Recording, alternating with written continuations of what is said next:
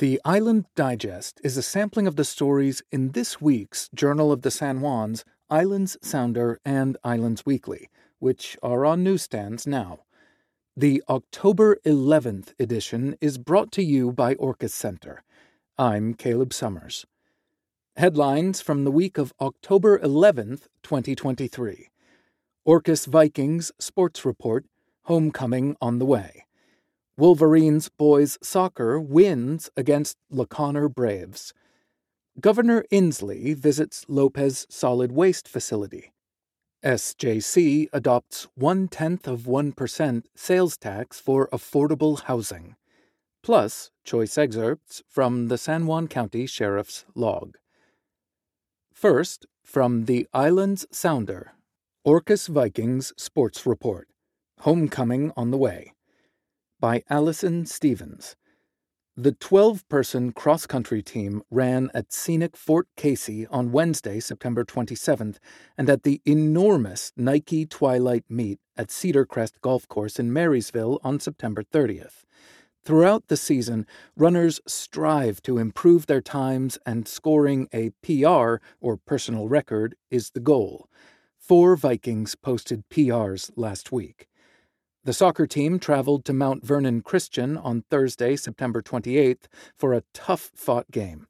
Halftime found the score 0 0, but Vikings scored one in the second half to win. At Lopez on October 3rd, the Vikings had an easier time, beating the Lobos 6 1. The Vikings volleyball team had two 3 0 wins at the end of September, beating both Mount Vernon Christian and Granite Falls. Following these wins was a loss 0 3 to La Conner on October 3rd, and then a win over Friday Harbor 3 0 on October 5th. Coach Mallory Balcom says, Our team is finding its groove and really starting to gel. We had a tough loss against La Conner this week, but they put up a good fight. I'm so proud of the work they are putting in. They are well on their way to achieving their goal of success at the state tournament. Upcoming events. The Booster Club will host a bonfire at the Village Green at about 4 p.m. on October 13th, at the culmination of the Homecoming Parade. All Viking fans are welcome to come enjoy some hot chocolate and Zach Hawley's homemade chili. Homecoming games include volleyball versus concrete, on October 12th at 3:30 p.m. and soccer versus Providence Classical Christian School at 2 p.m. on Saturday, October 14th. Upcoming Pink Games will raise funds for two locals living with cancer on October 12th for volleyball and October 20th for soccer. Donations can be made at orcasboosters.org by indicating the word pink in the memo. Senior athletes will be honored at home games on October 17th, volleyball, and October 24th, soccer. Schedules for volleyball and soccer are listed on orcasvikings.com. Cross country details can be found at www.athletic.net. From the Journal of the San Juan Islands, Wolverines Boys Soccer wins against the La Conner Braves by Heather Spalding. Lindy Community Fields was full of Islanders and their dogs, ready to cheer on the Friday Harbor Wolverines boys soccer team October 3rd as they took on the La Conner Braves. It was a perfect afternoon for a game, the sun shining on the red fall leaves, and the Wolverines did not let their fans down. I was very pleased by how we played yesterday. Definitely our best game of the season, Coach Brett Paul said. We possessed the ball well out of the back and were dynamic and creative offensively, leading to many scoring opportunities. He added that he would have liked to see more of Wolverine's shots on the frame, but at the end of the day, that's a bit critical. I want them to shoot often, and they certainly did, which reflected in a 3 0 result. The Wolverines kept the pressure on La Conner from the start and 28 minutes in, Wolverine player Alden Carley scored the first goal with assistance from Cole Curtis. During the second half of the game, La Conner fought hard, but Friday Harbor did not let up. During the second half, 62 minutes into the game, Carley scored a second goal, deflected off defense. Only a few minutes later, Curtis stepped in again, assisting Matteo Zappelli to score a third goal for the team. The final score was 3 0.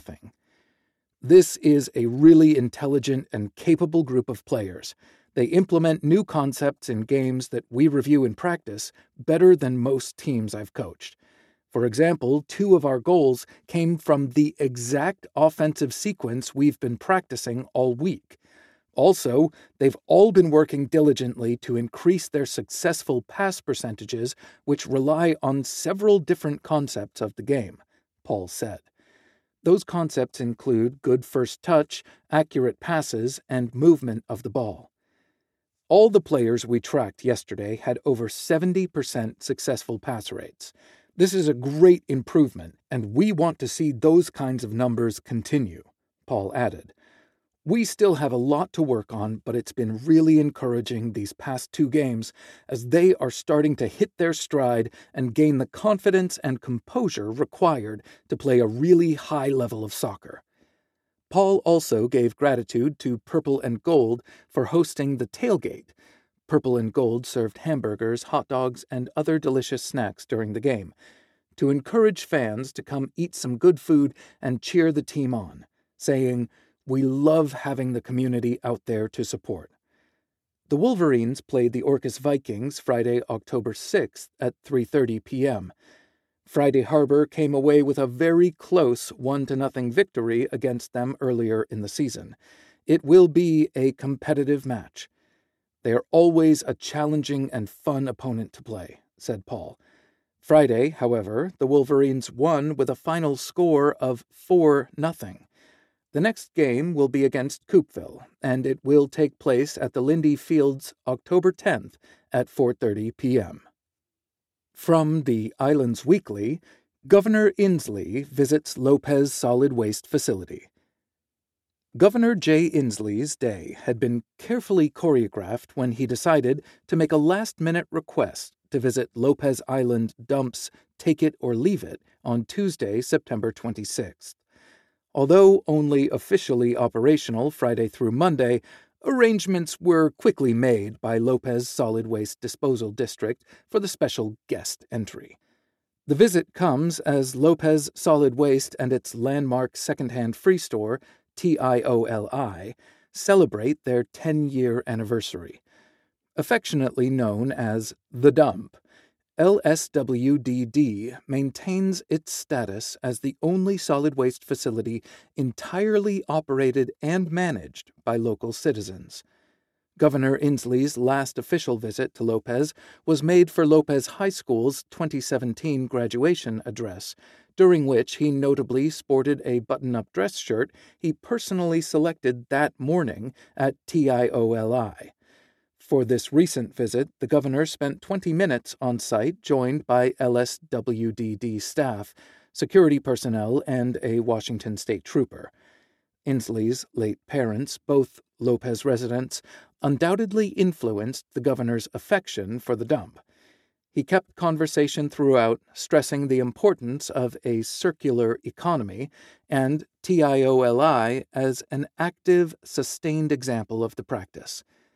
Governor Inslee expressed curiosity about the site's visitor traffic and any challenges faced by the district. He was visibly shocked by the volume of people regularly using the facility which LSWDD's district manager noted could reach up to 100 visitors within the first hour of opening. After posing for photos in front of the historic Free Store, Governor Inslee dove into the men's clothing section. Staff reported the governor turned his nose up at a collegiate rugby shirt that was the right size, noting that it was the colors of an East Coast university that had turned him away. That is, back to the West Coast.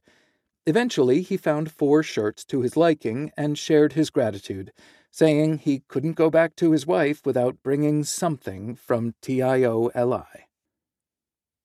SJC adopts one tenth of 1% sales tax for affordable housing. the San Juan County Council unanimously voted to approve an ordinance to adopt a new one tenth of 1% sales and use tax for affordable housing and related services. The vote followed a public hearing at their October 3, 2023 meeting. The tax is enabled by RCW 82.14.530 and will go into effect on January 1st. San Juan County joins nearly 20 other jurisdictions in Washington to adopt this funding source, including Skagit County, Whatcom County, the City of Anacortes, and others. The proceeds will be used exclusively for constructing or acquiring affordable housing, funding the operations and maintenance costs of affordable housing projects, and housing related services for eligible population groups. The adoption of the tax this week is the culmination of multiple years of deliberations by the Council and advocacy by local housing advocates and nonprofits. Affordable housing challenges continue to affect our local community. San Juan County remains the least affordable county for housing in the state, according to the Washington State Center for Real Estate Research. This source of funds will be used to subsidize construction costs for eligible housing projects, which in turn can leverage additional state, federal, and private philanthropic dollars, which typically require local matching funds. Current estimates are that five times the amount of funds raised through this tax will be brought in by other funding sources for affordable housing construction and acquisition. Additionally, the funds can be used to support our local community resource centers on each island, with staff capacity to provide housing support services for housing insecure islanders. The adoption of this funding source also addresses multiple strategies and goals identified in the county's adopted five year homeless plan. The tax increase amounts to an additional $1 on every $1,000 of qualifying taxable sales. The cost to the average citizen is estimated to be about $20 per year, while raising an estimated $800,000 per year for affordable housing and related services. The new funds will be incorporated into the county's existing Home Fund program to date, the Home Fund has contributed to the construction or preservation of 101 affordable housing units in the county, with another 31 units currently in development. To learn more about the county's Home Fund, please visit sjchomefund.com. And now, a few choice excerpts from the San Juan County Sheriff's log. On September 27th, Lopez deputies were dispatched to a citizen dispute call at a local business. The reporting party said that her husband was cussed out and then punched by an individual. The suspect had left the scene before deputies arrived. The investigation is ongoing. On September 28th, a Lopez deputy responded to a civil issue regarding shared well use and easement issues. Both parties were strongly encouraged to settle the matter in a civil court. Resolving the issues will not be decided by deputies. Again, with these easement difficulty mints issues. A Lopez resident reported a trespassing incident. A red Dodge Nitro occupied by two people drove down a long private driveway and said they were looking for a place to rent there's probably better places to look for rentals than at the end of a driveway. On September 29th, Orcas deputies found a mesh bag on Mount Baker Road. No owner information was found, and the bag was booked into evidence, per policy. On September 30th, a Lopez deputy was dispatched to a call that involved an individual having vivid hallucinations that people were inside their home, though the investigating deputy found no one else was inside the home.